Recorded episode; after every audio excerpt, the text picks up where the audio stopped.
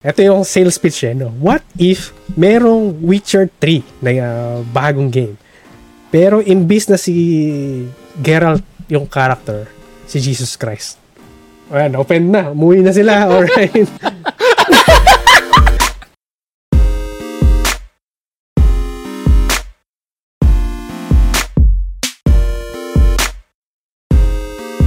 Hello everyone, welcome to the Pinoy Gamer Podcast slash news updates. No? So in this show is pag-uusapan natin mga game updates, controversies, and anything gaming related.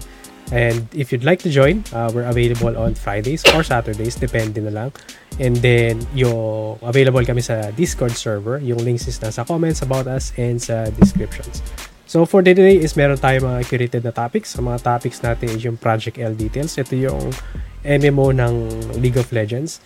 And then, pag-usapan din natin yung Hyperfront kasi mag-shutdown down. Yung availability and price ng NVIDIA 4070. Uh, may TV and movie adaptation yata yung Street Fighter. Uh, we'll see about that. And then, Rogue Ally Handheld. And finally, yung The Inquisitor.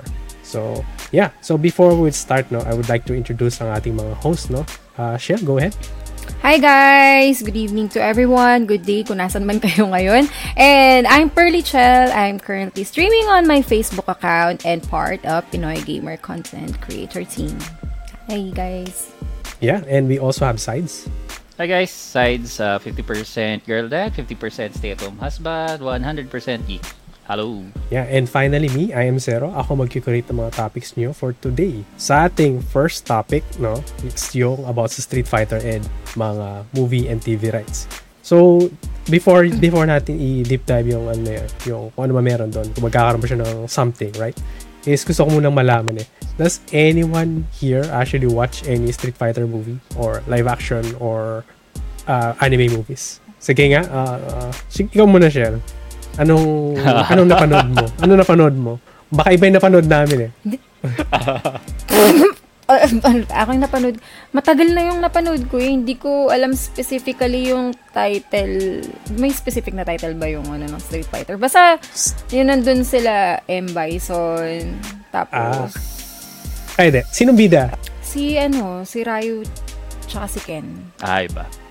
Iba, iba. Anime ba to? Yun yung, nap- yun yung No, yung live action, yung matagal na, like sobrang bata pa ako noon. Live action mm. na sila Ken, uh, yeah, iba yata yun. Kasi may, mayroon pang isa uh, M. Bison din yung kalaban eh, pero hindi si hindi si hindi si Ryo tsaka si Ken yung main. Oo, oh, oh, ah, yung last time. Iba pa iba iba pa 'yun. Iba pa yata oh, 'yun. Yung last time si Chun-Li eh. Pero yung, yung, yung pinaka-last nila. Yung latest, yung pinaka-latest na lumabas si Chun-Li. Ay, hindi na, ko na, napanood 'yun. Hindi ko napanood okay lang. yun. Yung, siya yung... Yeah, okay lang na hindi mo napanood. Walang, walang benefit, basically. yeah. Talaga? Mm-mm. Si Christine Pero, Crook yun eh. Diba? Eh, si Christine Crook. Yeah. Yun lang yung hook doon eh, si Christine Ay, Crook. napanood ko yata nun yun. Kasi crush ng kapatid ko yun eh. Okay. Oh, yun, yun nga. I told you, yun, siya yung hook, di ba? Si Christine Crook. Dahil may reason. I'm not yeah. sure baka yung, na, yeah, baka yung napanood mong Street Fighter, eh, uh, sobrang old school na nun. Like, uh, bata pa ako nun. Parang ganun. Yung napanood nice. live action na iba siya, iba pa yun. Mm, ang naaalala kasi namin ni Sides, i-combine ko na lang kasi nasa quick updates tayo eh. So, ang naalala ko is napanood namin is yung yung 1994 version, yung si Bandam. Yun yung ano na napanood namin. Ah. Yeah, and then hindi si ano, hindi sila Ryu and Ken ang main character doon. Sino na? Paki-explain si, sa sino nga ba? Ang pinakabida doon si Guile. Si Guile na supposedly all-American soldier ah, na plinay ni Jean-Claude Van Damme. Perfect. Yeah. Perfect casting. Tapos andun si Kylie Minogue as Kami, Ming Na Wen as Chun-Li, Raul Julia as uh, M. Bison.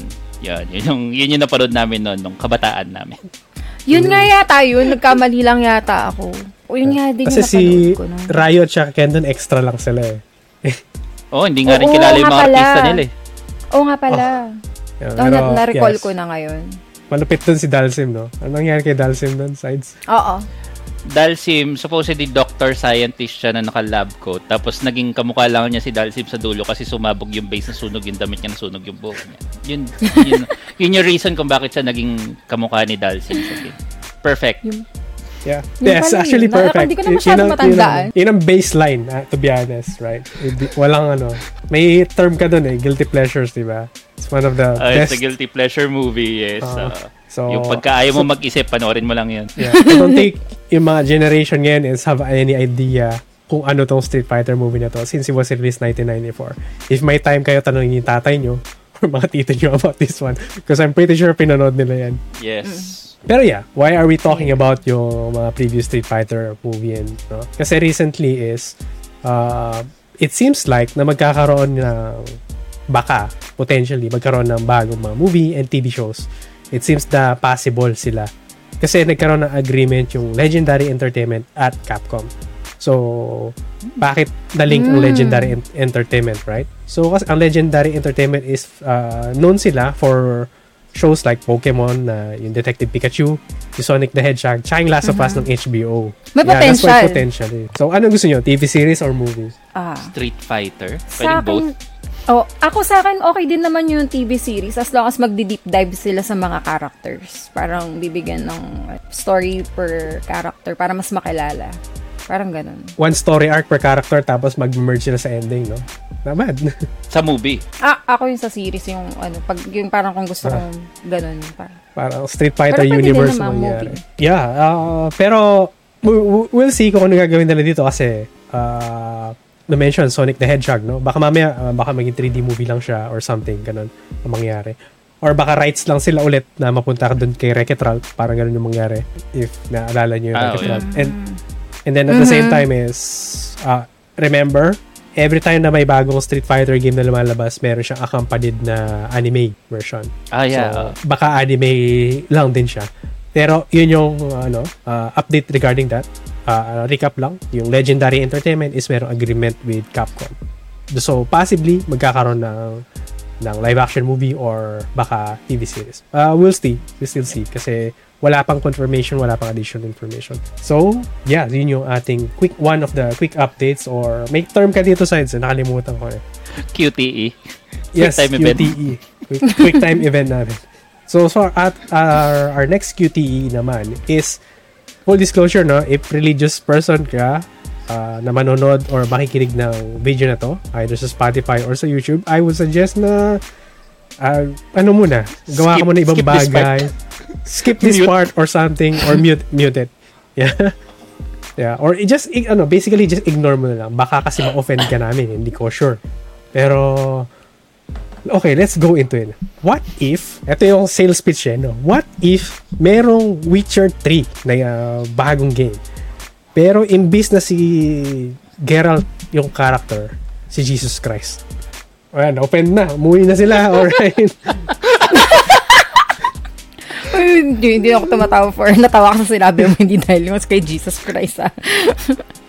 Ay, nako. Ah, nakita ko yan. May idea ako. May idea ako dun sa game. Nakita ko lang siya. Kasi parang nag-trend din siya. Lalo na kasi, di ba, all, ano, parang Semana Santa and all. Ah, exactly. nagulat ako sa gameplay. nagulat ako dun sa game, sa totoo lang. Ang Weird niya, pero sino gumawa? Weird niya talaga. Ako yung nawiweirdohan. Kayo ba, guys? Anong opinion niyo? Yeah, ikaw muna, Science. May, nakita nyo ba? Nakita nyo ba yung game? Oh, weird. Parang game pa si Jesus Christ. Ano, hindi naman kasi ako devout Catholic, pero Catholic ako for the whole. So it's weird. for me, it's weird siya. Weird, weird yung idea na ganun. Lalo na ako if you're basing it off of yung mga teachings and everything. So it's weird. Really? Interesting. So, ako, nakita ko siya kasi ako yung nag-post eh. So, Oo, nakita ko din sa, ano, sa page. yeah. So, nag, nag-viral siya dun sa Pinoy Gamer na Facebook page.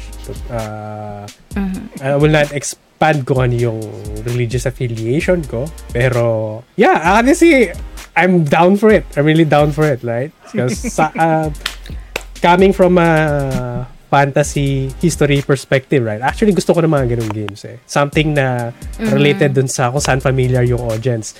And then, wah, napaka-cool ng concept, right? Witcher, tapos Jesus Christ. Damn. Badass. Pero ang weird. Ang weird talaga nung nakita ko. Yun yung naramdaman ko, weird. Sabi ko. Don't, don't Pero worry kasi... maganda naman. Don't, don't worry, hindi lang naman ikaw yung na-weirdoan yun kasi may other side din ako nakita na For parang, sure. what the fuck is this? Parang ganon. Para, is this is a insult for our religion? Para mga. Blasphemy, mga ganun. Exact, exactly, exactly. So, for me, I'm just a very, very open-minded person. So, yeah. Uh, if you like yung concept, no, nung game, good news, kasi nga, sa mention kanina, is actually magkakaroon nga ng ganun. Witcher, tri, Witcher 3 type na game na si Jesus Christ ang bida, ang pangalan ng game is I, the Inquisitor. So, actually, itong franchise na to is actually based siya sa book series. And funny enough, yung book series is actually a bestseller.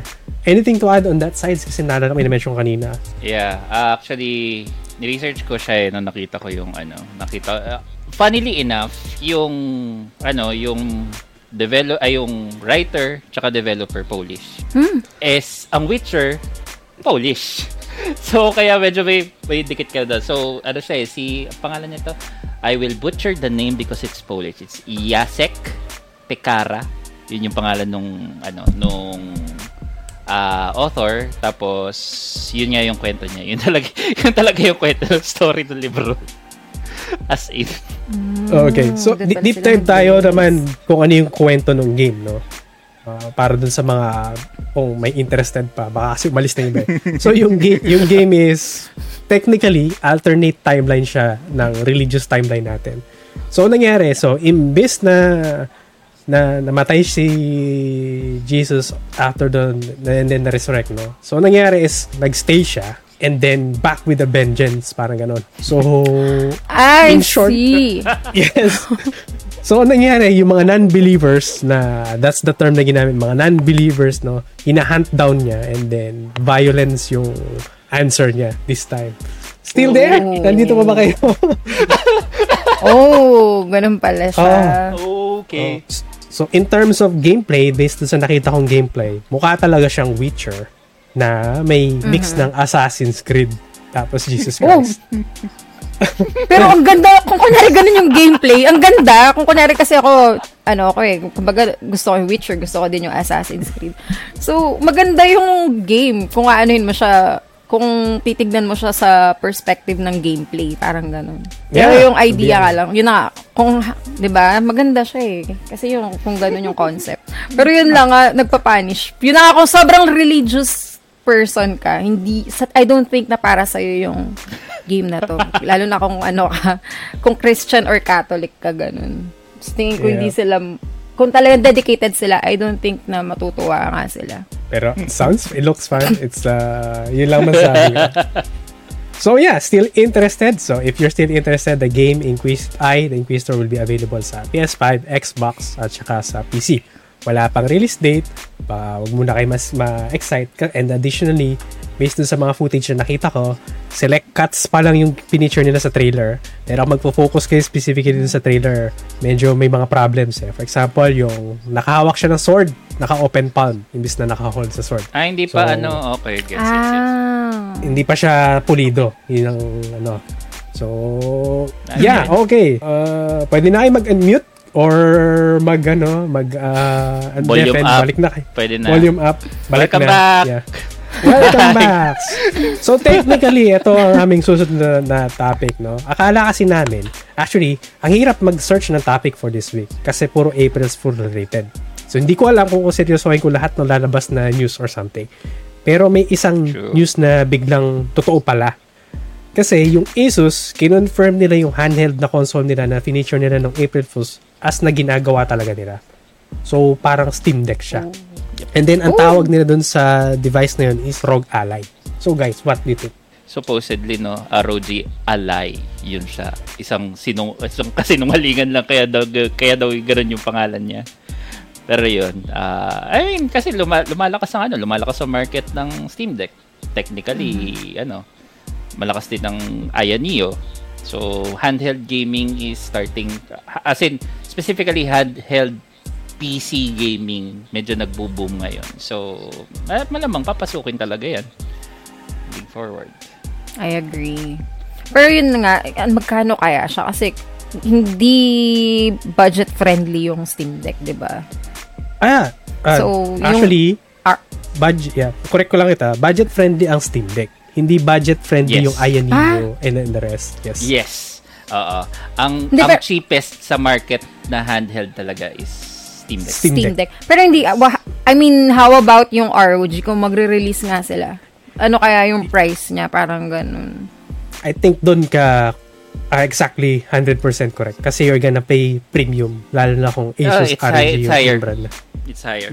Yeah. Hmm. So, so far, yung specs na na-mention pa, no? So, mag-a-account to sa pricing. Will run on Windows 11. So, hindi ko sasabihin saan kayo pwedeng bumili ng murang Windows license, pero technically, ang Windows license is almost 200 something agad, di ba? 200 USD or something. And then, ga- gagamit sila ng custom AMD APU.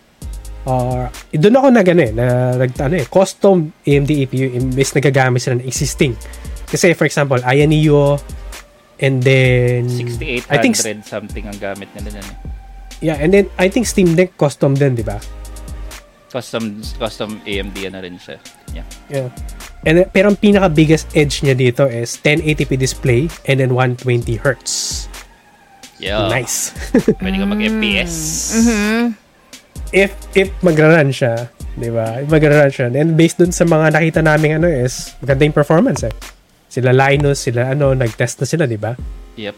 And then Oh. additionally, na-mention mo kanina, price again, if may extra kayong money, pwede mo yung bilan nung ROG na external GPU. Hindi ko alam magkano yung presyo nun. I think almost, magkano ba siya? May get 1,000... Mataas yan, 1 to mataas, ta- mataas oh, ang external. 1,000 to 2,000 USD ang price niya, Dollars. alam mo ko. Yeah, dolyares. Doll hairs. Dull hairs. So, currently, Damn. yung ROG? Ally na handheld is wala pang ah, release date and then wala pa rin siyang price na nabanggit. Hopefully, mababa yung presyo niya, no? Kasi, I'm, ah, to be honest, na-excite ako dito eh. Kasi, hindi ako makabili ng Steam Deck eh. Tapos yung Steam Deck is, ang Steam Deck, ang plano ni Valve doon is pang matagalan siya eh. Hindi nila i-refresh to ng every Yeah. year or every two years, di ba? Yep, yep, yep. Oh, I see. And then, dahil low Ang- spec din yung Steam Deck. Ang maganda sana niyan, mag-fall yung pricing niya in between Steam Deck tsaka Ayaneo. Kasi Mhm. technically ngayon ang premium si Ayaneo eh. How much ba yung Neo? Laptop. Ah. Gaming laptop ang price. Ang Steam Deck parang PS5, mga ganun ang pricing. Mm-mm. More or less. Mm-mm, yeah, yeah, yeah. So, So, let's see. We'll see about that. On a side note, no, hindi ko na na-mention dun sa topic. Um, ang, baka next week expand natin kung ano ano dito. Pero ang PlayStation Mhm. is actually looking to uh, to create a new Ah, handheld ah, device. yeah, yeah, yeah, yeah, yeah. Naka- Parang nakita ko nga yung article. Mhm. Oo. Well, yeah. If you'd like to us na Babalik si discuss PSP. to- Let's PS, go. PSP, PSP Vita, right? So, if you'd like us to discuss yung topic na to, please feel free to leave to the comments para i-research namin siya. So, eto nakita ko lang kasi to a few days ago, so kaya hindi ko na siya Yeah, ilag. yeah, Mhm. same, same. Yeah. So, yun ang aming QTE updates for the week. Um, recap ko lang ulit yung Street Fighter movie and TV rights, I the Inquisitor na Jesus Christ game, and then yung Rogue Ally. Alright, let's move on sa ating next topic. No? So, ang ating next topic naman is tech-related. So, before ko expand ko na yung nasa ano, minimix pala namin yung ano namin, yung format namin is to have like quick updates, tech updates, and then mga major news game, game release. So, para sa aming tech round uh, na update for this week is recently na-confirm ng video cards na website yung retail price ng RTX 4070. So, according sa news source, yung 4070 is magre-retail siya ng 599 USD. So, i-convert natin to quickly. This is around 32,000 pesos, if I'm not uh, mistaken. So, in a sense, this is $200 cheaper dun sa 4070 Ti. Ah, kasi yung 4070 Ti, initially, prinice yung, magulo to eh. Yung, initially, yung 4070 Ti, prinice siya ng 899 kasi pangalan niya last time 480 and then 480. pinunta niya ng 470 Ti and then naging ang price niya 799 dahil dun sa backlash, di ba? Kasi, yeah. So, yeah, just a quick uh, recap, no? Yung retail price ng RTX 4070 is 599 USD or 30,000 32,000 pesos. What do you guys think about it? um, sa akin, una ano, yung pricing na 32,000, I don't think the Philippine market can hit it. Kasi, ano yan eh, tawag dito, MSRP yan for a reference card. So, yan yung hindi pa partner partner created card. So, kuwari, ginawa, gumawa pa si Asus, gumawa pa si Gigabyte, gumawa pa si ano, may additional pricing pa. Tapos, as of now, looking at yung pricing ng, kasi ano siya eh, technically 40 se, ano siya eh, dapat, katapat niya dapat ng pricing is 3070. Ang 3070 ngayon, ang pinakamura is 31,000. Ang 3070, ang pinakamura, 37,000. Ang 3080 ang pinakamura is around 58,000. So, I don't think they'll hit the 32,000 na MSRP for 4070 dito. Kasi ang 4070 Ti ngayon supposedly, 'di ba, dapat nasa ano lang siya, 799. So, Mm. ang pinakamura di na ano yun, equivalent yun nasa 43,000 dapat. Mhm. Currently, ang pinakamurang nakita ko sa market, I checked two ano, two stores. Yung isa yung major, yung isa yung medyo maliit lang na store. Um, nasa 49,000 ang 4070 Ti na pinakamura. Wow. Plus, plus 9K, parang ganun. Oo. Tapos yung pinakamahal niya, umabot pa siya ng kata? 64,000. Damn. Laki ng gap, 'di ba? Ang laki. Wala pa yung Yeah. ano, yung yung 4080 supposedly 100 $1,200 dollars lang. Pinakamababa ay 78,000, pinakamataas 97,000. Grabe I naman. see. Yeah. Just uh, quick lang, no? Ah, hindi natin pag-uusapan yung specs and everything. Ang may minamatter talaga dito is yung price talaga. Kasi yun ang, Presyo. yun ang big, biggest That's factor eh. Pressure eh. Pressure talaga siya. And that's like actually a good point. Reference card to. Hindi to yung actual na ano na i-release ni Asus. So you will have a add-to-add premium for that. And then uh, huwag niyo nga kalimutan, may tax pa. Tax, import, Oh import tax, Yeah. sales tax, everything. Mhm. And then, bakit na pinag-usapan yung price? Wa- uh, kasi, I think, bullshit eh, yung Western media sources again eh.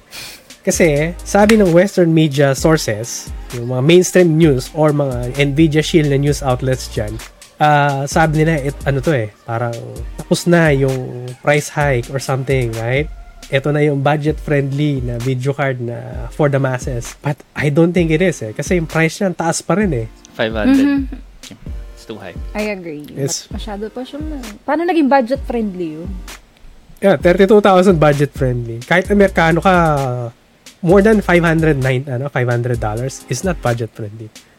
Yeah, yeah, yeah. Mhm. I agree. Yun ang Tas issue ng mga ano. ano, eh, mga reviewers ngayon eh, no? Yung mga tech reviewers Mm-mm. talaga. As in, parang yung pricing is not, ano, eh, is not really market friendly na. Yeah, pero ang pinopoint out ng mga news outlet is market-friendly daw siya. Pero hindi eh. Ewan ko bakit nila sinasabi yan, bakit nila kiniklaim eh. It doesn't make sense. And ah, kung consumer ka, don't fall, it's a lie. It's a big lie. Mhm. Nagrant eh, no? Malamang yung mga nagmamarket na, na budget-friendly yun, baka either paid sila or libre binigay sa kanila yung yung Malamang. ano na yun, yung video card na yun. 'Di ba Kaya sasabihin nilang budget-friendly kasi hindi naman sila literally gumastos. Parang ganun. At saka, Yeah. kung binayaran sila to market it sa malamang sasabihin nila yung mga dapat kumbaga pinapasabi nung mismong company na pinapromote nila. Diba? Sig- Ganun Yeah. lang. ano din, ah, as an addition din, kasi yun, na I follow a couple of tech reviewers. Si Hardware Unbox, nagbigay siya ng list ng mga GPUs that have 8 gigabytes of VRAM. Eh si 4070, supposedly 8 gigabytes of VRAM lang siya. Ang pricing ng mga 8 gigabyte na GPU, 8 years ago, an 8 gigabyte VRAM GPU is cost $350. Mm. 7 years ago, fi- seven years? $250. Ang laki Four nung years ago, jump, no? $200. 'di ba? So parang ngayon lang sila uli nag-creep up eh. Pansin yung creep up niya nagsimula nung nag-boom uli yung mining eh. Mm. I think yung previous generation, uh, 499 yung 370 nung initial release siya ng 2021. Yeah. Dito, uh, doon nagsimula lahat yan eh. Lintik na 2021 yun eh. Yes, yes, Mhm. yes. Oo. Mhm. Tapos ano, um pansin ang pansin ko rin dito is yung RX 5700, 5700 XT. Lumabas yung mga yun nung ano eh nagsa-start na uli mag-boom ang Ethereum mining eh. Ah, So nag-price sila bigla ng $350 saka $400. I see. Ah, possible. From $200 sa the, the previous generation. Mhm. Laki, laki ng deal. Nagu- naguguluhan ako sa market ng Nvidia ngayon kasi inabandon na nilang mga miners, di ba? So, tong card na to is for diehard fans or or para lang wala kayong choice. Probably wala Parang kasi ano yun, eh, feeling, feeling ko kasi nakita nila yung market nung time na sobrang taas yung pricing, bibili pa rin. Mhm.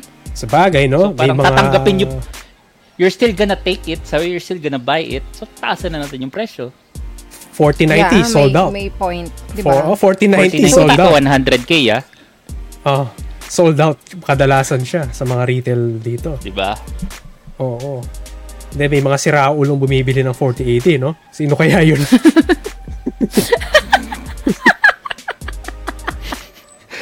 Ito ba makulit? Um, sobrang sobrang kulit nung ano nung yung product stock ni Nvidia last time, yung 30 series. Yung 3050 may 8 gigs of RAM. Oh, Yung 3060 may 12. Yung 3060 Ti may 8. Yung 3070 may 8. Yung 3070 Ti may 8. Yung 3080 may 10. Oh. Ti 12. to, to break down lang kung bakit ini-emphasize ni Sage yung VRAM. Kasi napansin namin sa mga major games na yan, mukhang mas importante ang VRAM compared sa ano nila sa core performance Yung nila. type ng VRAM. sa- ah. yeah, yung tech no, ng VRAM. Kung magra-run kayo ng mga games, especially yung higher resolution, no? Ah, may may example to eh. Sa Cyberpunk 2027 is papakita niya kung ilang percentage yung VRAM yung kakainin ng card mo habang ini-increase mo yung ah, graphical fidelity. details. Yun yung detail. So, hindi man lang nag-matter kung kaya ba ng card mo. I mean, may factor yun, pero hindi siya yung, ano, so malaking, alam nila na ang VRAM is something na, yeah, na magbe-benefit dun sa performance ng graphic cards mo. So, what else, no? Something to note, yung price ng 3070, no? Hindi din siya nagbago eh. Kasi, usually, after one year, magbabawas ka ng, bawas ka $100. Di ba? Babagsak yan.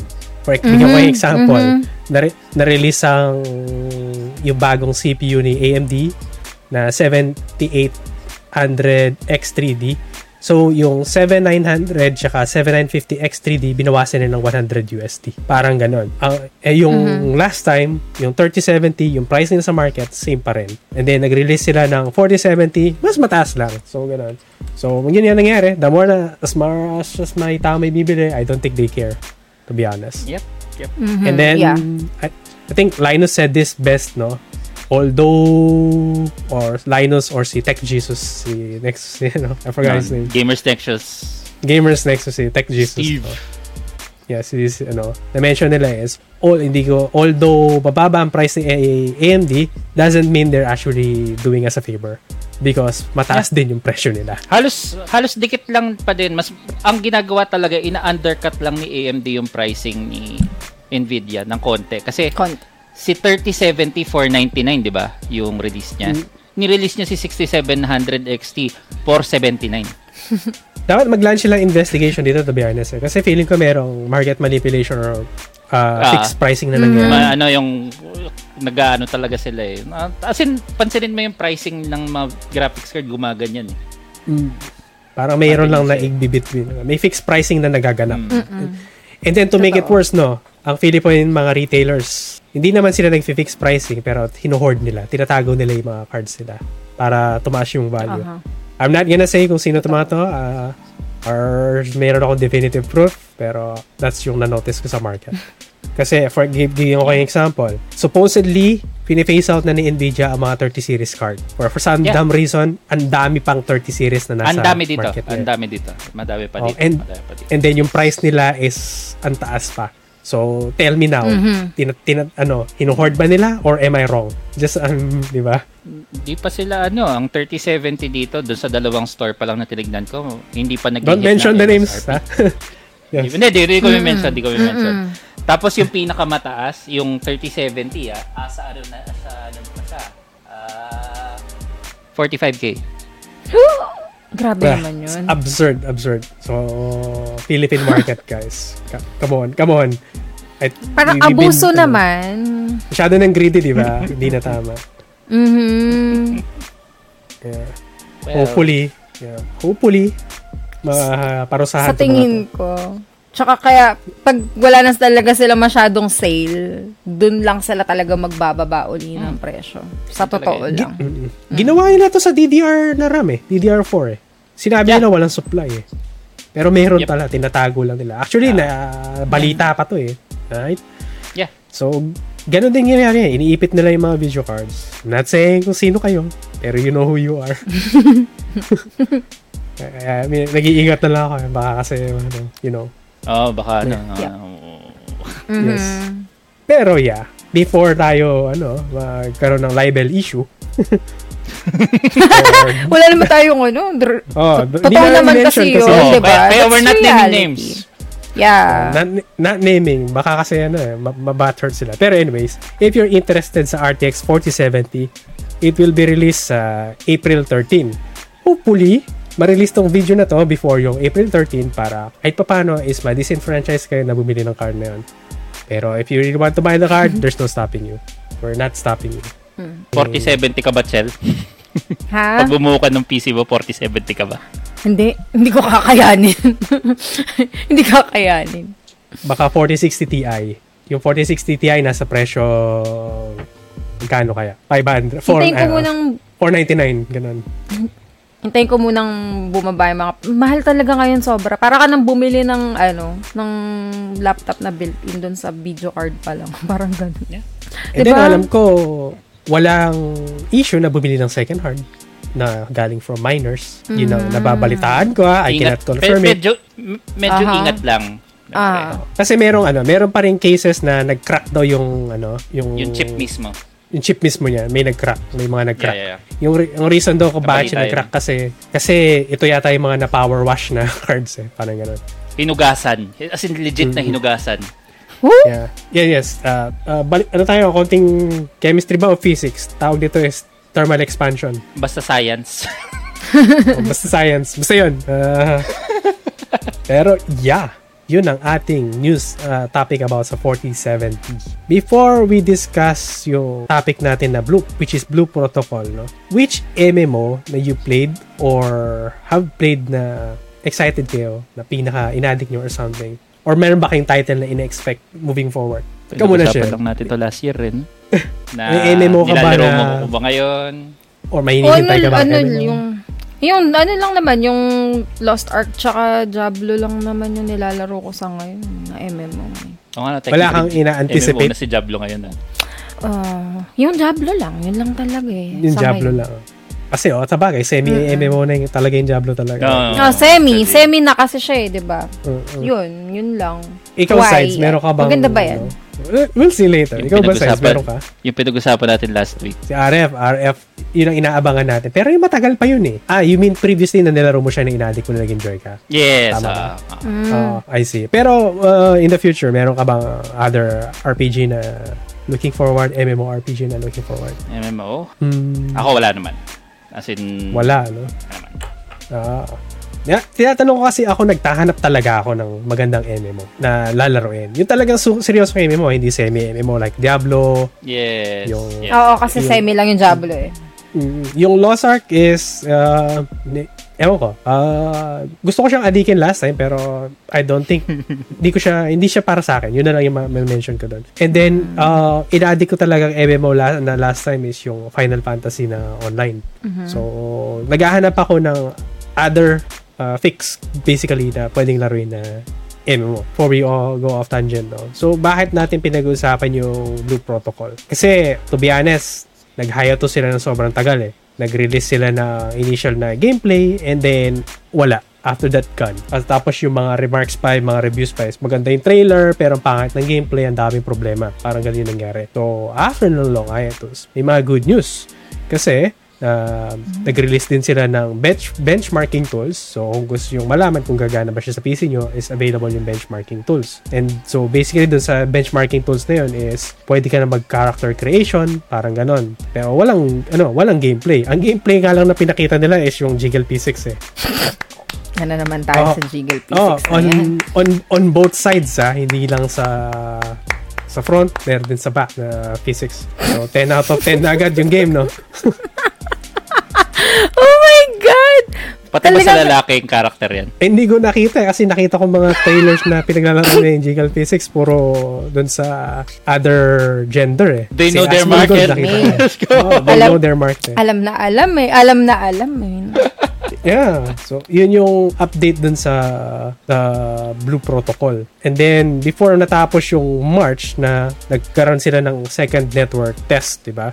Kasi na-mention ko last time, yung first network test nila is medyo sablay. Di naman perfectly sablay. Is maraming issue, maraming bugs na na-mention. So, yung second network test is, I think, happening or nangyari na. Depende again kung kailan ma-release ng video na to is baka tapos na. Pero, uh, mga Japanese users ang may access. Merong way para ma-access to. Just not saying kung paano. Pero so far, ngayon, ang feedback is positive na siya ang sinasite ng mga users is majority ng mga uh, problems or issues last time is na fix na nila. Yes. So, yun ang ano, yun yung update dun sa Blue Protocol na game. Uh, to be honest, nung unang nakita ko rin yung game na to is na-excite ako kasi wow, uh, may bagong MMO na ganito yung style. Wow, Jiggle Hindi- Physics. Wow, Jiggle Physics. ah, hindi yun, hindi yun. Actually, walang Jiggle Physics na na-mention nung dun sa first na announcement nila. So, yung Jiggle Physics, bago lang na update yun. So, kung hype na ako last time, na hype pa ako extra, kumbaga. Check, uminom siya ng tubig ko, Uh, Sorry, Nice! sorry naman sa excitement. So, sorry, yeah. So, Muntik ako nabugo, muntik ako nabugo yung tubig ko. Yeah, buti na lang, di bubble tea yung ininom niya. Hindi, baka lumabas somewhere yung... Oh, Oh my God. parang may saguyon Yeah. nun eh, no? Bata ka. Ah, sago. Yes. Ah, sa generation kasi Maganda- namin, hindi bubble tea. siya. Sago. Sago ang tawag namin. Oo, sa Yeah. so, before maging bubble tea related topic tayo, no? discuss ko muna. Ano ba yung mayroon ba dun sa game na yan? Bakit ako mismo excited ako dun sa game na yan? So, ang first up yung aesthetics. So, yung, ano, yung itsura ng game, if gusto mo nag enjoy ka sa Genshin Impact, yung Genshin Impact, gawin mo Oh, siyang anime. Mm. Right? So basically, anime style, open world na MMORPG. Looks good, right? Ooh. Yeah, kasi nung unang na-release yung Genshin Impact, actually akala ko open world MMO siya eh. MMO, no? Ah, Oh, sa yeah, sayang sana ginawa nila yun. I don't know. Pero ibang ano. yeah. Yeah, and then next is naging sobrang anime pa talaga ni Blue Protocol kasi yung music niya, I think pinag-usapan namin to ni Sides last time eh. Ngayon, alam ko na yung pangalan nung music ah, na gumagawa ng music. Si Sawano Hiroyuki, yung ah, nag ano, nagmi-mix nung audio nung game, yung mismo mga OST niya, X for example. So si Sawano Hiroyuki, siya yung gumawa ng music dun sa Seven Deadly Sins. Yung mga hype fight Oh, scenes, talaga? yung mga ganon. Yes. Ooh. Nanatsu no Taihai. Yeah, and then siya din yung Okay. gumu ano, siya din yung sa 86, yung sabi kong anime na panoorin mo Yung 86. favorite mo. Oo, isa sa fav- isa sa favorite kong anime na ngayon is yun. And Gundam Unicorn OST, siya din. Same. Yeah. Gusto mo so eh. ipapansin mo, no? Oo, so in short, puro mecha anime at saka hype type yung music niya. So good aesthetics, good music, intayin na lang natin yung gameplay. Gameplay. So far, Yeah. uh, so far it's looking strong. Based sa mga information na provide ko sa inyo ngayon, excited ba kayo like me? Or meh? Actually, Ako. ano? Go. Sige, Chel, go. Sige, mauna ka na. Ano, ah, actually nag-search na ako eh, kung ano mukha niya. Ah, looks good. Jiggle It P16, looks- nakita mo? Yung ano? Oo, ano, yun ang nauna kong hinanap tapos next day yung priority ng gameplay pero saka aesthetics. Pero yun, oh, maganda nga siya. And yeah, I'll, I'll, I'll see it, I'll look for it. Kasi nga, sabi ko, ay, actually, nabanggit ko a couple of episodes din na nagharap din ako ng yung legit na MMO na lalaroin, di ba? Kaya nga na-excite ako sa RF na ilalabas sila yung RF project eh. Kasi may nostalgia ka na, tapos hopefully maganda pa yung gameplay. Pero ito mukhang maganda yung, ano, maganda yung art niya. Pagtitripan ko yung beta test, ay yung, ano, yung benchmark. Pag-aralan ko lang Yeah, paano ko gagawin. I-bypass mo. And then i- i-live stream, i-live stream mo. Oh, live stream mo actually. Live stream mo. Mas Oo. better. kahit doon ka lang sa character creation tool, ah, gawin mo lahat ng possible characters na Yung character creation Hindi, okay naman lang. natin, uma umaabot tayo ng mga tatlong oras sa character creation kung tutusin eh. eh, exactly. Ang tagal. Actually, yung di ba, ang plano nga natin is, pag na-release yung Diablo 3 is, hindi kami, hindi muna kami magpa-party, hindi muna kami mag farm i-absorb muna namin yung story, at the same time is mag-aalat kami ng one day dun sa character creation. Ganun na mangyari. Ganun, ganun katagal. ganun ka. One day per character. Kailangan perfect eh. Symmetrical dapat Oo. yung ano, yung buhok. Yung length ng buhok Tin- dapat ah, to the millimeter kailangan naka-measure yun. Tattoo. Tinatawa na tayo ni Michelle. Isang araw. Uy. Nakita ko yung isang yung live stream ni Shell dyan. Character creation din lang siya eh. Actually, let's go. yeah. Tagal eh, no? Pero totoo naman na kasi kaya gusto mo maglalaro. naman yung game. Ano ba rin sa character creation, ilang oras na naglalaro. Di ba? Grabe Iba- yun ah. Pero, Ikaw yun, ikaw yung example. Nakita kita sa live stream mo, character creation ka nakafocus eh. pwede namang hindi mo na kasi beta lang naman. Sineryoso na din eh, no? Oo, sineryoso. Kung hindi nakakalam, nag-stream si Shell sa kanyang Facebook page, uh, facebook.com slash pearlyshell. Doon nakikita niyo siya, Yup. nagte-take ng time na nagka-character creation. So, Yes. Perfect. What more kung ganyan yung game, imaginein mo, what more kung mas maganda yung game, yung mas detailed yung, alam, Diyos ko, tatagal nga talaga ako. i- i-confirm ni sides yung character creation dun sa Jiggle Physics, both perspective, house bando at saka sa mga waifus. Yeah. Kung talaga may natin jiggle baka, physics pareho. um, Yeah. Let's Exactly. see. Let's Oo. see. let's see. I-rate ko 1 to 5. Pero based dun sa ano, sa mga binigay mong information, ako eh, na-excite ako na ano, yun nga lang yun, yung gameplay nga, anong klaseng gameplay yung ibibigay nila. Yun lang yung tanong dun eh. Pero based dun sa mga, like, sabi mo nga, ah, para siyang Genshin Impact, tapos ang ganda pa ng musical score na gagawin nila. So, definitely, natatry ko yan. Hindi hindi ko finocus mention dun sa gameplay. Meron na mga naka may mapapanood na mga gameplay. Pero kasi ang gameplay subjective eh, di ba? So Yeah. Mhm, yeah. Yeah, so kaya hindi ko na sinabi na ang ganda ng gameplay, mga ganun. It's very subjective. Yeah. Tingnan na natin, we'll see kung ano experience natin first hand dun sa game na. Especially MMO. MMO is parte ng buhay mo yan eh. Second life. Second, li- exactly. Yan, eh, yun yung ano natin eh, temporary isekai eh.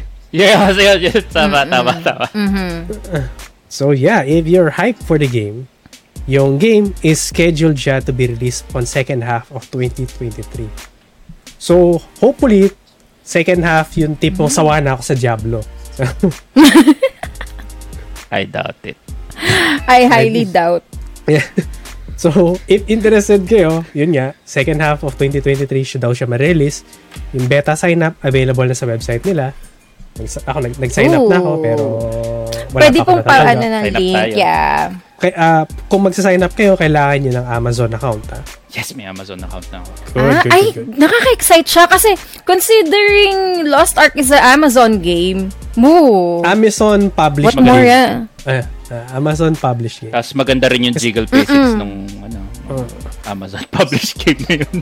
Pero kasi Amazon- eh, din yung Bandai ingay. siya. Ang alam ko, Bandai yung nag, ano, eh, ang gumawa ng gano'n. oh. Oh, Bandai siya, tapos Amazon lang yung publish. Kasi, pag, again, pag MMO, di ba, kailangan mo ng servers na saan ka mag-release na Yup. region. Pero, yes! Wait, I have a question. Go. Available kaya sa Philippines yun? Kasi 'di ba like yung Lost Ark server niya is sa Amazon.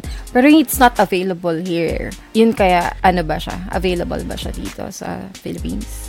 That's right. Hindi ko siya na-confirm kung global release ba yung second half na to.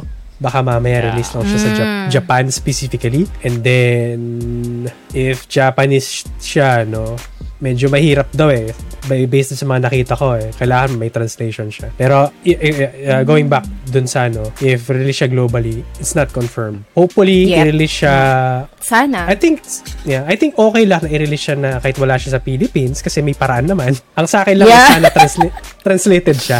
Yup, tama, tama. pero, pero may paraan naman nga. Kaya may paraan yun naman. nga, sa tra- isa dyan, naglo naglo-lost arc, di ba? Pinapara-paraan lang yun. I know. Para-paraan lang yan, guys. Pag gusto mo talaga isang bagay, di ba? Dapat gawan mo ng paraan. Oh, Ay, ano? humugot pa. Life lessons with Pearly Humugot.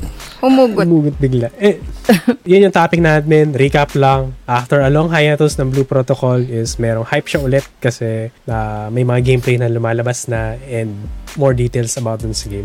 Then again, if yung, yung mga sign-ups is available na yung sign-up dun sa website nila and you lead an Amazon account. So, ah, looking forward to this week. Okay, sa ating ano naman, next topic naman is remember last time pinag-usapan natin yung Valorant Mobile. And then isa sa mga na di- the discuss natin is yung Hyperfront. You guys remember it? Yeah. Oh. So, quick recap lang, no? Yung Hyperfront is a mobile FPS that looks like Valorant. It plays like Valorant and then basically looks It like is Valorant, and Valorant. plays like yeah, looks like Valorant, plays like Valorant. Valorant. It is Valorant. Parang Wait lang. Sorry. Lakas yata ng tawa ko. Sorry. Sorry po sa nakikinig. yeah, sa makikinig or nakikinig in advance but just in case. Pero ang main difference is pang ano siya, pang mobile devices siya. Naki- may nakita niyo ba yung gameplay afterwards or Hindi ko na sinin sinilip. Kasi kung Hindi Valorant pa. din siya, Valorant din yun. Hindi ko pa na-try. Pero, Di ba? tingnan ko It's too late. Yeah. It's too Bakit? late na try siya. Okay. Bakit? Bakit? Papunta tayo dun sa topic. So, before that is, the game is from NetEase, no? Yung NetEase is notorious for being inspired. Quote and quote word for the day is inspired by the inspired sila sa mga major game titles. Bigyan ko yung example ng inspiration ng NetEase, no? Uh, Rules of Survival, inspired yan sa PUBG yung Egg Party na bago nilang mobile game, inspired yan sa Fall Guys. Yung Cyber Hunter na tinitis nila na, na uh, previously, ako kung na-cancel na yata to eh. Inspired naman siya sa Fortnite kasi may build, may building yung game. And then, meron pa isa, Code T. Uh, ito, nung kasagsagan nung Cyberpunk 2077, nag-release din sila ng trailer nila. Cyberpunk game din. Code T naman. So, di ba? Inspired. So, yun lang yung ilan-ilan sa mga na kalap ko na or na research ko na inspired na games nila. Actually, madami pa. Ayoko na lang i-mention eh. And then again, ang word of the day is ins- ano, inspired, no? Para maiwasan namin yung baka makasuhan kami. Kasi baka nakikinig sila eh. so, kayo nang bahala sa comment kung ano yung opinion nyo. Pero sa ang take lang namin is inspired sila. Inspired. May, Discuss Yeah, amongst main- yourselves. yeah, discuss. May napansin ba kayo sa mga inspirations nila? Inspiring. mga kilalang game, yung mga inspiration nila, masyadong ano, ang tawag dito. Kumbaga, grabe naman yung pinag, ano nalang inspiration. Alam na alam mong, ang tawag dito, malaki yung market nung inspiration nila. Sa- para sa kanila, if you can't beat them, be them. Yes. Perfect. Tama. Yeah. Yep. yeah, exactly. Pero may malaking titles din naman ng NetEase eh. Diablo Immortal. As a publisher. Oh yeah, mga kanilang app. Ah, ah. As a publisher. I think sila, ah, I'm not Parang sure sila ba nag-develop. Yeah. Anyway, Ah, hindi yan ang topic. Masyado silang inspired sa mga games na na-mention namin. Bakit natin pinag-uusapan ang Hyperfront again, no? And then, na-mention ni Shell kanina gusto niya i-try. Sabi ko, too late. Kasi, nung April 3, in-announce nila na yung servers nila is mag-shutdown na. Yung Hyperfront servers are shutting down. Nakaka-mention yun dun sa tweet nila. And then, yung servers will specifically shut down sa April 10. So, again, depende kung kailan nyo napanood ng video na to or nakarinig is baka available pa or wala na. So, yeah, Habulin mo, bye-bye. Wala na. Hindi mo na siya malalaro. So, Okay lang. Any, yeah, okay lang ba? Any speculations? I think obvious yung speculations eh, pero any, Ka- Nawala na, Ah. nawala na inspiration. oo, hindi na inspired yung developers nila. Ah, ah, natakot Mm. na. Hindi na inspired. Mm. Nawala. I think, I think, yeah, good point. Hindi, yun yung pinaka main reason. Some additional notes bakit daw sila mag-shutdown. So, sabi nila, it's in order to protect privacy and security. Yung account, character, and information mo will be deleted. Unless specified doon ng mga local regulations. Pag ganun. Kumbaga, nasupi na sila. Parang ganun. Kailangan nila i-release yung mga information na yun dun sa mga inspiration nila. And, pero, parang ano, di ba? Uh, yung keyword na na-mention nila is in order to protect privacy and security. I think may sus ito eh. May something eh. Parang may kino-cover sila eh. Kasi yung ty- this type of companies love yung taking data eh to Yeah. research their market eh. Tapos suddenly, hindi, buburahin namin. Unless, sinu- ano, unless uh, required kami by law to provide those information. To do it, yeah. yeah, yeah. Pa- so yun, no? Parang Tsaka may, ano to eh, di ba? Tsaka ano to eh, ah, tama ba? Free game tong si Hyperfront. Yep, free game for mobile. For paano, sure. paano, paano kumikita yung mga ano mga free games? Madalas with the data ng mga Data, users. they, nila. they will use it to advertise, to target you specifically based from your data preference. Yes. So, importante ang data sa kanila. Hindi nila to buburahin Okay. ng basta-basta. Kaya nga sabi lang. eh. Data is money sa kanila. Mhm. So, yung Hyperfront na shutdown, uh, hindi nila minention specifically kung ano yung reason. Not sure. Hindi ko alam. Baka mamaya ang reason pala wala naglalaro, di ba? Bali natin. Pero do you think that's true? Okay. Since na maraming naglalaro ng Valorant at gusto ng Valorant mobile? Yeah. I doubt it. I highly doubt it. La Tsaka ano, labing diba? ano? Go ahead. Malak matagal na siya nagra-run, di ba? Kinda. Uh, hindi ko alam gaano katagal specifically. Pero hindi siya sobrang tagal. I think around one year, less than a year. Parang ganun lang. Or two years.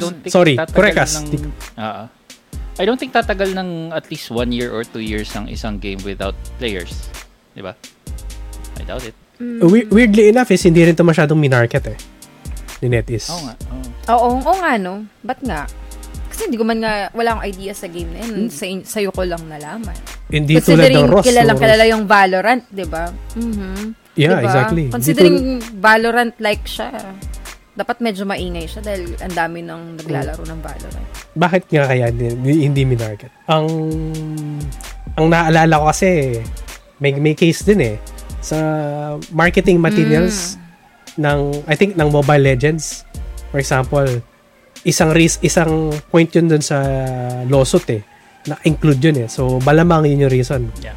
Wag na lang nating i-market pa kasi ano mo na, parang ganun. Baka mahuli. Yung ma- ma- makita yung inspiration natin parang Baka ma-detect agad. Oo, oo, parang ganun. I So, based dun sa speculation, not confirmed din, sabi nila online sa mga news outlets, no? Yung mga fans, uh, in-speculate nila na baka yung shutdown niya is related sa lawsuit. Kasi kinakasuhan sila ng Riot Games eh. Ah, okay. mhm. Yeah. Ayun na yun. Isa, Yun isa yun.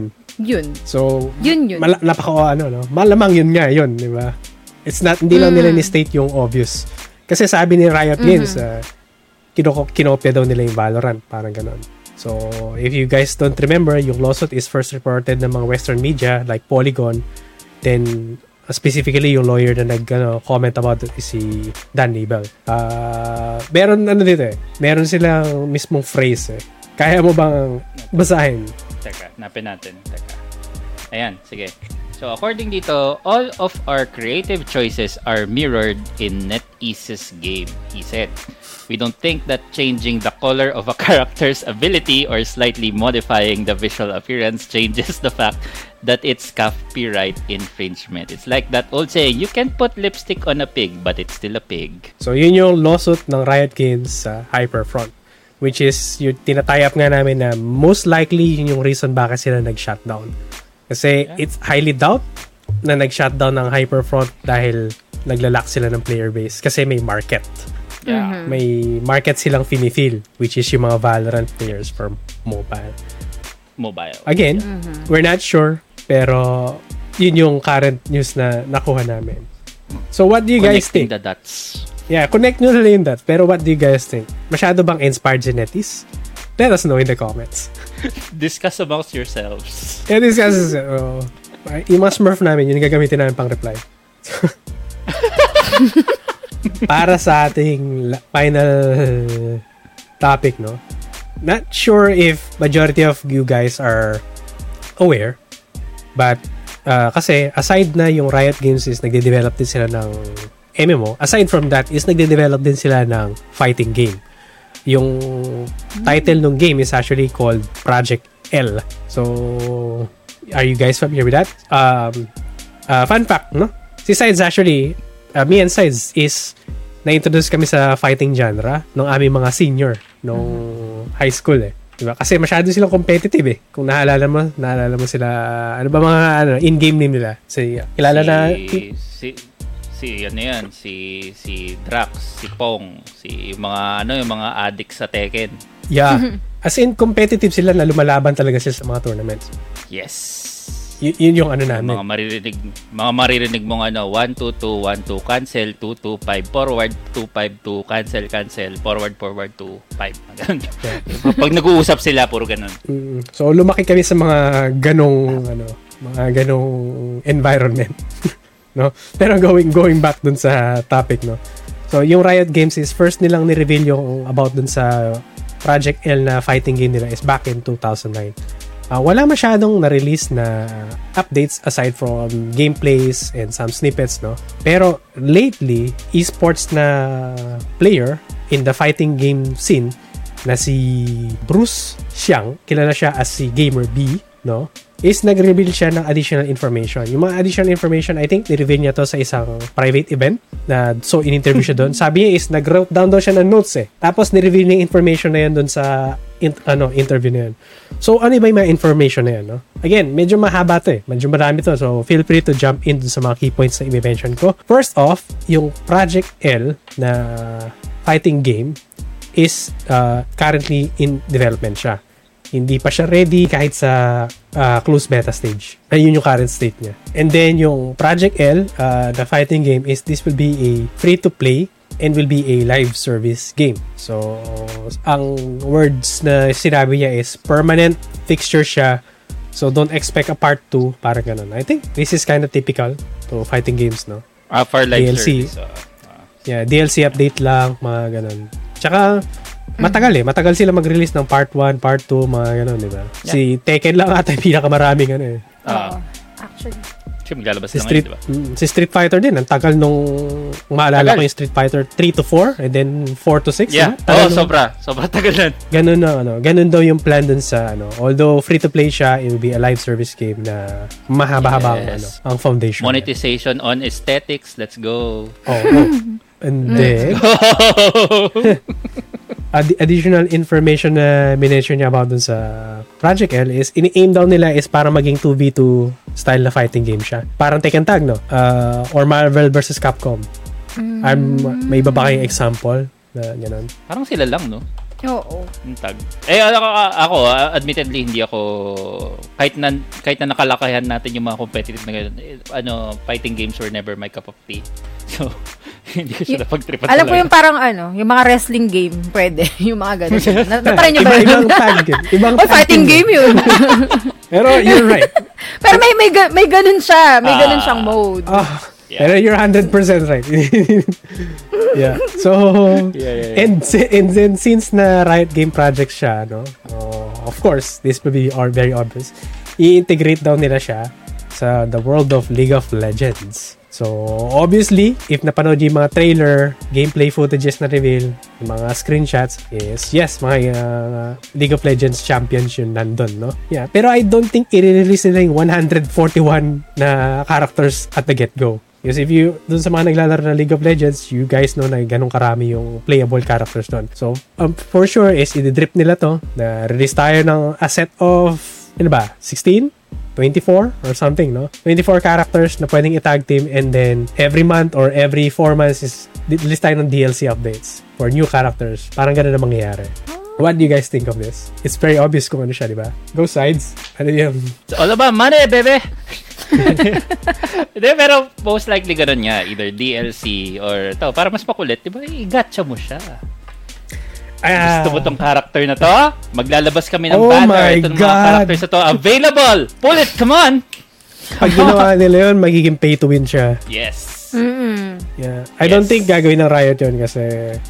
Although, o- o- although money related siya, I don't think ganun pa ka-greedy ang Riot. You're, you're gonna break the game pagka ganun eh. Mm. Pero, yun nga. May, may ano, may, meron silang konting, ano, avenue na pasukin yung ganun. Kasi possible eh. Huwag mo na silang bigyan ng idea. Ano ka ba? Possible. Huwag mo na, Gay- huwag mo na pag, pagastusin na sobra. Okay Ah. lang gumastos, wag sobra. Ah, Riot, padala nyo na lang ako ng cheque pagka in-implement nyo yung ano, yung ano na yun. Yung idea na yun. na gawing Kasi, gacha. ah, Kasi aside from ano, aside from characters, hindi ko pa na-mention na possible yung skins nito eh. Riot, 0.00001% lang nakita niya. Okay na. ako. Uy, laki na lang. So, ganun ang mangyayari. Zero sila. ka. Magre-release sila ng bagong character na existing dun sa LoL na ano nila, na universe. And then, may apat na skin na pwede mong bilhin. Damn. Ha, ganun ang mangyayari dyan.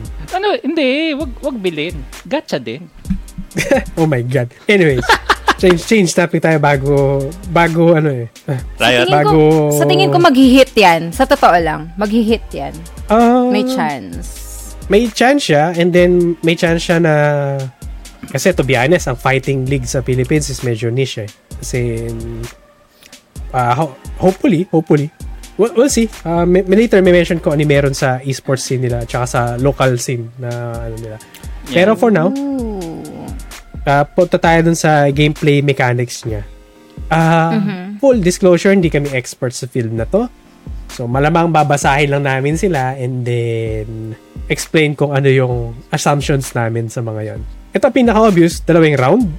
Three rounds pagka nag-tie kayo, obviously. Oh, one. yeah, parang ganun. Yeah. And then, meron daw mga moves na tinatawag na retreating guard, which is uh, unavoidable na vulnerability. And then, meron mga normal moves na hindi pwedeng i-cancel and then pwedeng i-chain sa combo. Meron din din mga ground change na pwede mong gamitin as a launcher moves para mga ganon. Launcher moves is, naalala ko launcher moves ito sa Mortal Kombat eh, yung uppercut na ano. Juggle starter. Yan, na juggle starter. Yes, exactly. And then, after mong ilan, syempre, merong mga jump uh, combo para ituloy mo yung mga yon. Yeah. Uh, currently, hindi, nila hindi pa nila showcase yung mga defense systems, pero meron din daw. And then, may, kasi sa League of Legends, merong CC, eh, CC crowd control, no? So, wala daw CC dito.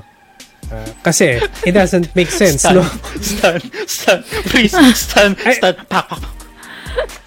I mean, may mga stun moves, pero yung crowd control style na ano, dalawa lang yung stun mo eh. Doesn't Na kahit sense. saan ano, kahit saan ano, no? Mhm, mhm. Front, back, walang takas. Yeah, so wala daw, wala daw siya. I- pero ilalagay daw nila as part of animation. Yun yung, yun yung nabasa ko. Mm, Ah, I see. Mhm. Okay, and then sa pro scene naman, uh, yung, yung pro scene ng Project L, kasi na-mention mo kanina, it's gonna be big, no? I honestly think you're right na magiging malaki to and then maraming papasok sa fighting scene dahil dito. Right? Kasi ang entry point lang natin yun, kung konti lang eh. Uh, Tekken, Street Fighter, Tekken, Dragon Ball, Street Fighter. yung mga ganon. And then ang mga naglalaro din nun, mga fighting game na enthusiast Yung na rin mga eh. ever since fighting talaga yung genre nila. Mm. So ito is may introduce sa bagong audience o bagong audience which is like mga League of Legends players which is big. Like very big. Mhm. Yeah. And then ang gagawin pa ni Riot dun sa kanilang esports scene is ililimit daw nila yung official tournament. Ang reason bakit nila ililimit yung official tournament is para hindi mag-cannibalize sa community tournaments. So meaning is i-encourage nila ang community-based tournaments. Ah, gets. Okay, okay. Gets. Not bad, Parang right? Not gagawin bad nila, ano, no? Gagawin nila parang once a year, twice a year lang yung talagang official tournament nila. Tapos, bahala kayo mag-tournament para lumaki pa yung audience nyo. Mhm. Mm-mm. Malay mo, may tournament tayo. May gamer na... Oo. Mhm. Tapos, gamer button na master ka. ano. Button master hindi ka natin, lang. oo. hindi natin i-video yung ano, yung controller kasi ma- ma- Oo. baka magulat kayo sa skills namin eh. May technique kami dyan eh. Tinatakpan namin ng t-shirt yung controller para hindi kami magkakalyo. Gaganyan. Oo, sakit nun. Dito. Lagi. Tsaka sa dali, di ba? Baka ano. Ay, kasi pagka controller do, pagka joystick Oo. dito eh. Oo. Kasi ang mga pro players, may fight stick sila eh. Mhm. Yung mga pro player sila, yung kalyo nila may kalyo na kaya hindi na nararamdaman. O hindi na. hindi na. Kami, yung sen- kalyo sensitive. nila. Oo. Kalyo namin sa mouse lang. so, di- dito lang, dito lang. Sa Dito. palm. Oo, sa palm lang. Pero, yeah, yun, yun yung update sa esports since nung Project L. Yun din yung mga gameplay information about dun sa game niya. So as for dun sa release date and platform, na-mention namin kanina, hindi pa nga siya ready na kahit closed beta eh. So matagal-tagal pa to. And then, uh, dahil Riot Games siya, for sure may PC to. 100% may PC to. And, Riot. and then currently, is nakikipag-coordinate din sila sa PlayStation to create yung fighting game. Ah, ang reason daw nila is para yung input lag is uh, I mean, para same yung input lag sa lahat ng platforms. Minention nila yung word na word na all platforms so malamang PC, PlayStation, at least yung na-mention nila is Console. magiging cross cross platform siya. Ah! Okay. Yeah. So, so far, malaking possibility yung ano, consoles, 'di ba? Pero, yun yung Yep. news topics namin for dun sa L uh, Project L. May gusto ko ba kayo idagdag? Hopefully mapaboom nila ang fighting genre. Kasi ano, uh, ano, siguro sa atin we were ano eh na na-introduce kagad tayo sa fighting ano nung kabataan natin. Ah, so medyo al- Maaga alam eh, natin no? si Daigo. Oh, alam natin si Daigo, alam natin si ano, Mm. yung sa Street Fighter na ano. So medyo iba yung ano yun, yung environment natin with regards to that, medyo may idea. So, pero yung mga, lalo na ngayon, yung mga, pansin ko yung mga, yung mga pinsan ko or some, yung mga pamangkin ko, mas, hindi, ano eh, hindi, hindi thing sa kanila ang fighting games eh. Hindi sila, no, more on, yun yan, Fortnite, more on, mga Valorant, MOBA, yung mga laro yeah, nila. MOBA, FPS. Mm, yun, MOBA, Sila yeah, yun. yeah, yeah. So, So, hopefully, fighting mapaboom is nila. nagda-die down. Yeah. Fighting is medyo nagda-die down siya sa, at least sa Philippine market. At saka sa younger generation. Yeah. Yeah. At yeah, na-mention nga ni Size kanina, yung generation na kinalakihan namin is yung mga nagturo sa amin ng fighting game. Actually, grabe mag-trash talk yung mga yun eh. So, kailangan namin gumaling. Eh, kaso hindi ako gumaling. O, hindi, hindi kami gumaling, pero grabe sila mag-trash talk eh. So, yun yung environment namin in regards to sa fighting game. Kaya, kaya naging familiarized kami, although hindi kami naglalaro mo ng fighting games. No. If nanonood kayo, kilala nyo kayo kung sino kayo. Oo, kayo, ha? kayo. I remember. Yes, so di na namin mention. Ikaw, Shell, meron kang outtake before we end this topic? Mm, sa tingin ko nga magbo-boom nga siya as I mentioned kanina. Lat, sana nga mag-boom siya kasi nga sa totoo lang, yun nga, yung fighting scene or fighting game scene is nagda-die down, nagda-die down na talaga. So, lalo na kung galing sa LoL yung mga characters, I think magandang ang, ang galing ng Riot sa pag-iisip ng idea na yun na para ma-market nila yung game. Eh kuha tayo dun sa mga sa game na malakas na talaga. Parang ganun. So, it's a good idea. I think mag-work yung yung plan nila to 'Di ba ano naman na siya? Talagang meron na pero on the works na parang ganun. Yes, correct. On the works. Yun. So, I yeah. So, yeah. Sana mag-boom ulit ang fighting scene. Yeah, no? Recap ko lang ulit. Yung Project L is a fighting game na dinevelop ng Riot Games na mag incorporate ng mga League of Legends character. Ah, nagkaroon kasi ng mga bagong updates recently eh. So, yung si Gamer B na isang esports na player is nagre-release siya ng mga details. For example, is magiging free-to-play siya and may possibility na console siya ilalabas.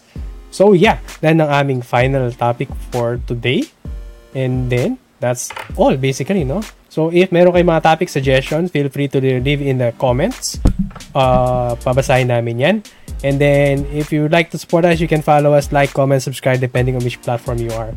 And thank you sa aming mga Spotify uh, listeners. nag increase kayo. I, we noticed na nagkaroon ng uptick trend. Then, yung mga nasa TikTok. Thank you. uh, yeah, thank you din. Yeah, and to join the dis-. Thank you for this. To join the discussion is uh, available kami every Saturday or Friday, uh, every Friday or Saturday sa Pinoy Gamer Discord server. Uh, doon na kasi kami nagre-recording eh. For example, ito, uh, recording to and then release namin yung video afterwards. So, again, I would like to uh, thank and introduce our host, no? Uh, Shell, go ahead. Yeah, so thank you so much for listening and watching this video. Again, my name is Pearly Chell. You can uh, follow me on my social media account. Just search Pearly Chell. And I'm, as I mentioned, I'm part of Pinoy Gamer. So thank you so much, guys, for the support. We appreciate you. And we also have sides. Hi guys, sides 50% girl dad, 50% stay at home husband, 100% geek. Thank you, thank you. And finally me, Zero, ako ng OGT nyo na nag-create ng mga topics. And again, thanks for tuning in. Bye-bye! Bye guys. Ciao. Thank you. See you again.